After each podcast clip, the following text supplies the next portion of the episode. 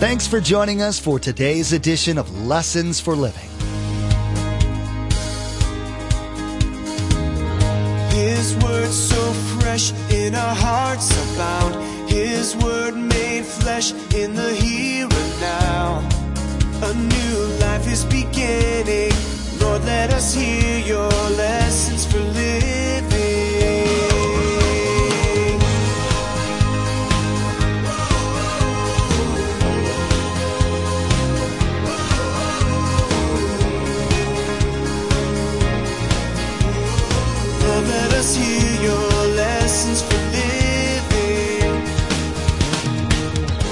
Why is why is Satan destroying our homes this morning? Why is divorce epidemic in the church?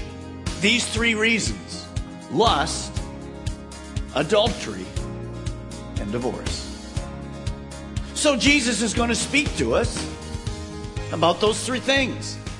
And if your home is going to be enlarged and healthy, we have to pay attention to these areas.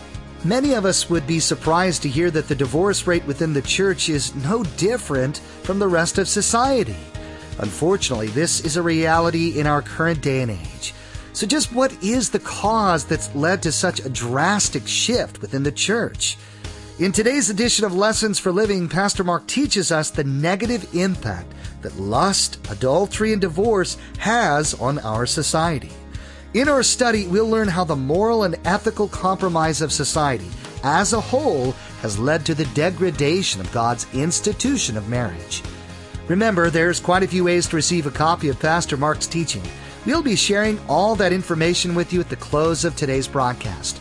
Now, here's Pastor Mark in the book of Isaiah, chapter 54, verse 2, with part one of his message entitled Lust, Adultery, Divorce, and God.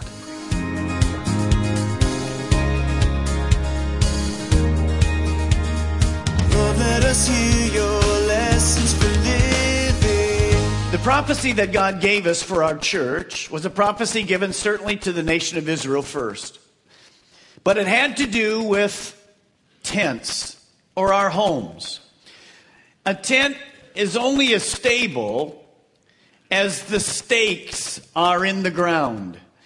That tent is held up by ropes and stakes. That was the prophecy that God gave us. That's your home. That's my home. Individually and corporately, that's our church. Let me share with you the prophecy, and you'll see it on Isaiah chapter 54. As you understand this prophecy, it is for you, if you're a Christian, and it is for our church. Isaiah 54 says this Enlarge the place of your tent, stretch your tent curtains wide, do not hold back, lengthen your cords, strengthen your stakes. Well, why should we do that? God says, For you will spread out to the right and to the left. It isn't just for this generation, but it's for the next generation, our kids and grandchildren. Your descendants will dispossess nations and settle in their desolate cities. Now, as you're doing all of this, God said to us, Do not be afraid. You will not suffer shame. So there's two things, and I'm not certainly going to go through last week's teaching, but to remind you, God wants to do two things in our lives. Number one, He wants to increase our spiritual width, our influence. That's not talking about the church only. It's talking about you and your neighborhood, at work, at school, Uh, in Brevard County, in Florida, in the, in the nation, in the world. Not for our glory, not for our name. Wow, look what Calvary Chapel is doing. It has nothing to do with. It has to do with the honor and the name of God. Now, as He expands us, before He can expand us, before you can expand that tent, you have to make sure the stakes are down. So the second thing, and this is what we talked about last week, there has to be increased spiritual depth. There has to be more maturity in your life, in my life, as a church. One of the things we're weak in is prayer. We started a series of prayer on Wednesday night. God's going to strengthen us in that area. And as we do that, He'll be able to expand us here and around the world in our influence for Him. Now, as we do that, we gave you a homework assignment last week of the seven stakes that come from Acts chapter 2. And we ask you to rate yourself in those seven things. Maybe you started off good and then you kind of fell apart. Get back into it this week. Here are the seven things that if God is going to use you and I, if we're going to be like the early church, the early church in the book of Acts was the most successful church in history. How did it happen? Before God expanded them, here's the things that they had to work on. The word was important. Fellowship, communing one with another. Many of you were in the Guess Who's Coming to Dinner the last few nights. We encouraged you last week to invite somebody over for dinner. Do it again. You're going to get sick of me in a way because I'm going to be pounding these seven stakes into your life. Because before you can grow and before this church can do what God wants, we must pay attention to these stakes. Number three, communion. When we take communion, be here. Prayer. We're teaching on it. Not only teaching on it, but we have to pray service and all kinds of ways, filled with the Holy Spirit and evangelism. Those were the seven stakes that were there. Now, so God says to us, enlarge your home, strengthen it. But Satan says to us, I'm not going to allow them to large, enlarging the homes. In fact, I'm, I'm not going to them to make a, a healthy home. I'm going to divide the home. I'm going to actually destroy homes. You say, well, Pastor Mark, that doesn't happen in the church. Well, sure, it's happening in the church. The divorce rate in the church today is the same exactly as in the world. Well, why is, why is Satan destroying our homes this morning? Why is divorce epidemic in the church? These three reasons lust, adultery, and divorce. So Jesus is going to speak to us about those three things. And if your home is going to be enlarged and healthy, we have to pay attention to these areas. Now, see, we live in a very different world than 40 years ago. Anybody remember Ozzie and Harriet? Now, actually, in those days, it was very radical, Ozzie and Harriet, because notice they're in a bed together. That was really risky on TV back then. Because Ricky and Lucy, they slept in twin beds. We don't know how they ever had their kids, but they always slept in twin beds. So this was very risky for us. Well, what about today? Well, what we have today are Desperate Housewives, the number one hit in the United States. Is that amazing to you? Let me ask you if Jesus made his way to Hollywood and the set where these ladies and the guys and the producers were producing this hit show called Desperate Housewives, would Jesus have anything to say to them? What do you think his sermon would be? Well, you're going to hear his sermon to them today. But forget Desperate Housewives. This sermon's for you, and this sermon's for me. It's not for the person next to you. It's not for these people who are in, into full on adultery and lust rampant, but it's for the church. Our homes, our church must be different. We pick it up in Matthew 5, verse 27. Jesus, remember, speaking to the disciples you need to be different. Here's how you're to live. It's going to be different than the world. In that program were other people that were on the fence, kind of deciding whether they'd be a Christian or not. Jesus said it like this You have heard it said, it was said, do not commit adultery. Well, they knew that. They were Jews. The seventh commandment do not commit adultery. But Jesus expands it. But I tell you, that anyone who looks at a woman, circle this word, lustfully, has already committed adultery with her in his heart. Skip on down to verse 32. But I tell you that anyone who divorces his wife, except for, circle these words, marital unfaithfulness, causes her to become an adulteress. And anyone who marries the divorced woman commits adultery. Well, what is adultery? Adultery, simple, you know, it's sexual intercourse between a married person and someone other than your spouse. The world knows that. But Jesus is going to expand it in two ways. He's going to expand it past the physical. into the mind and the heart, but he's going to broaden the word adultery. And it's going to include two words that I ask you to circle lust and actually marital unfaithfulness. That word itself comes from a word that, well, you'll recognize it when I give you the Greek, porneia. It's our word for pornography. So what Jesus says is adultery is a sin. We know that's wrong. There's no there's not anybody in this room that doesn't realize it's a sin. Do the producers of Desperate Housewife realize it's a sin? Yes. Do they care? No. Does our world care? No. But Jesus cares. And so he says, I'm going to expand it. Marital unfaithfulness and lust allude to any sexual immorality, not just adultery. So that means any sexual immorality, including, listen, sex before marriage. Now, this is a story and a picture and a, a definition that the world, by and large, doesn't understand. An individual came to me after one of the services this weekend, young person, and he said, I've been waiting all my life to hear the message you just gave. I didn't know what God wanted. You may be here with the same questions. See, because the world will not teach this. In fact, somebody came to me last night in their 30s, said, I've been in church all my life, and I've never heard this message in church. Well, you're going to hear it this morning. It needs to be taught in the church. Because if not, our kids hear nothing but false things from the world. So what's Jesus say? Well, he's going to say that Adultery, number one, you're going to see this in a moment. Adultery doesn't have to be completing the physical act of intercourse. It can be, it can be in the mind, in the heart. But he's also going to say that sexual sin is way more than just adultery.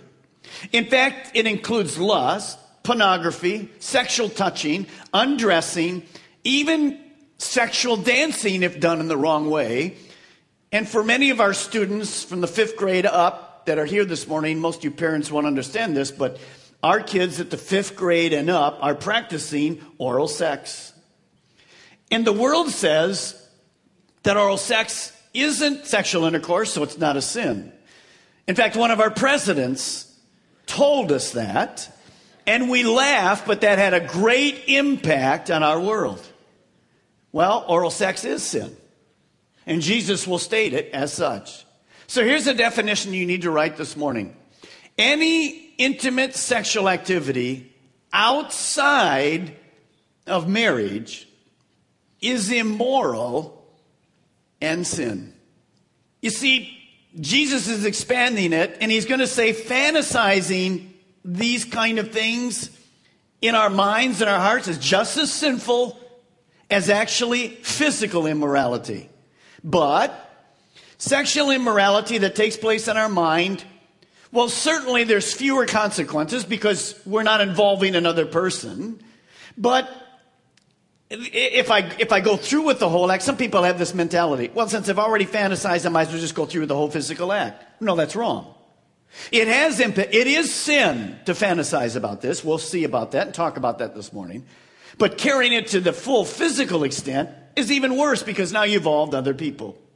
So Jesus is going to say to us, well, how do we handle this, this world of sexuality?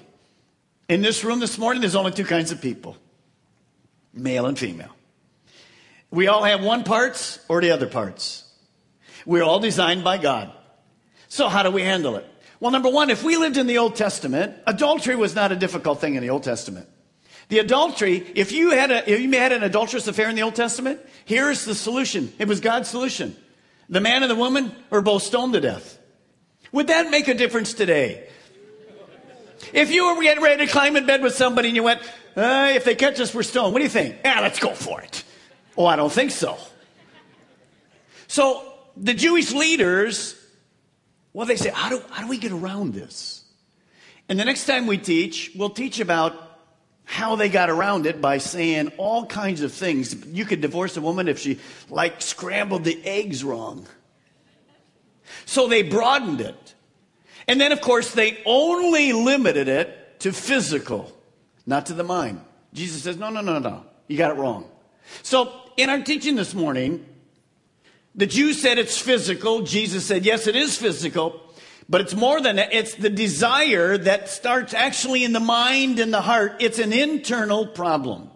Now, some of you are already going, well, I'm not guilty. I'm glad. Why are you talking about lust and adultery? I've never had any problem in my life. Let me just make a bold statement, and a picture is going to come up here on the overhead. Everyone in this room has committed adultery in their heart at one time or another. Oh, not me, Pastor Mark. Yes, you. And you just listen as we go through it, because you're going to see it.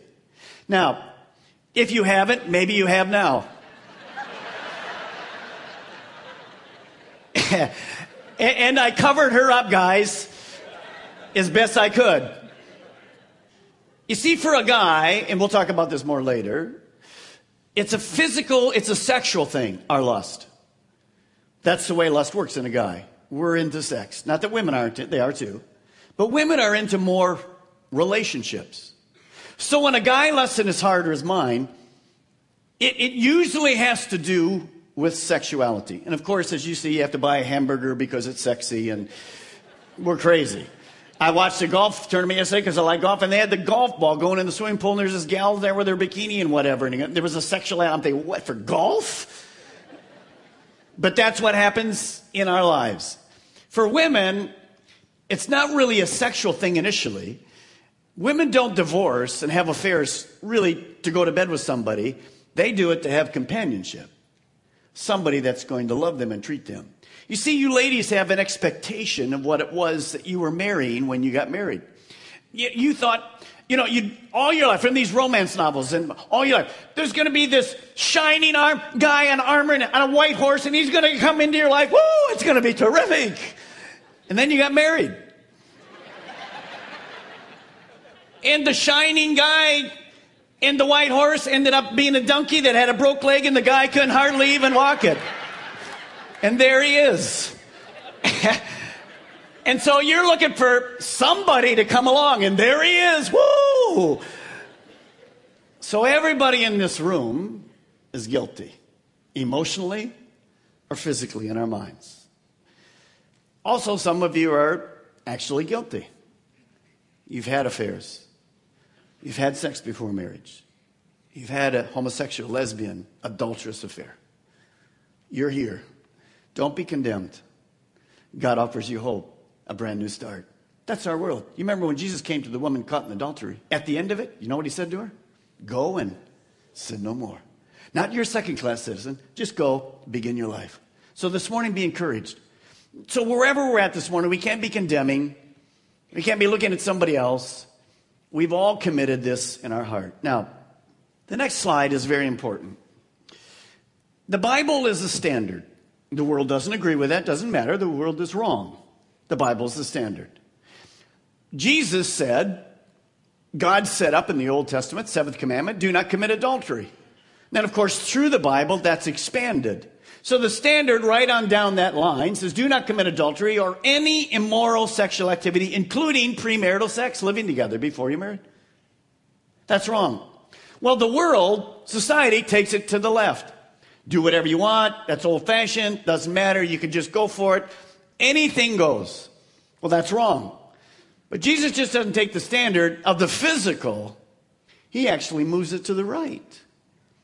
And he says, yes, the physical is wrong, but the mental, the fantasizing, the heart is just as much a sin.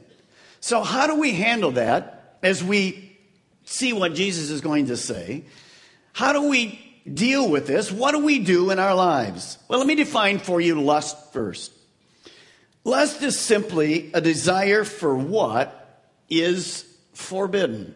It can include a lot of things, but of course, obviously, in this context, Jesus is talking about sexuality. So lust is simply the desire for that which is forbidden.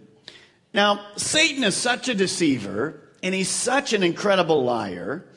What he says to us, and especially to you young people, is well, God's approved. If you're going to be a Christian, there's no fun. There'll never be any fulfillment. God's against everything. No, he's not. God's the inventor of sex. You know, the little blue pill Viagra made by Pfizer, they didn't invent sex, God did. You know, the Cialis weekend, they didn't invent great weekends, God did. He's the inventor.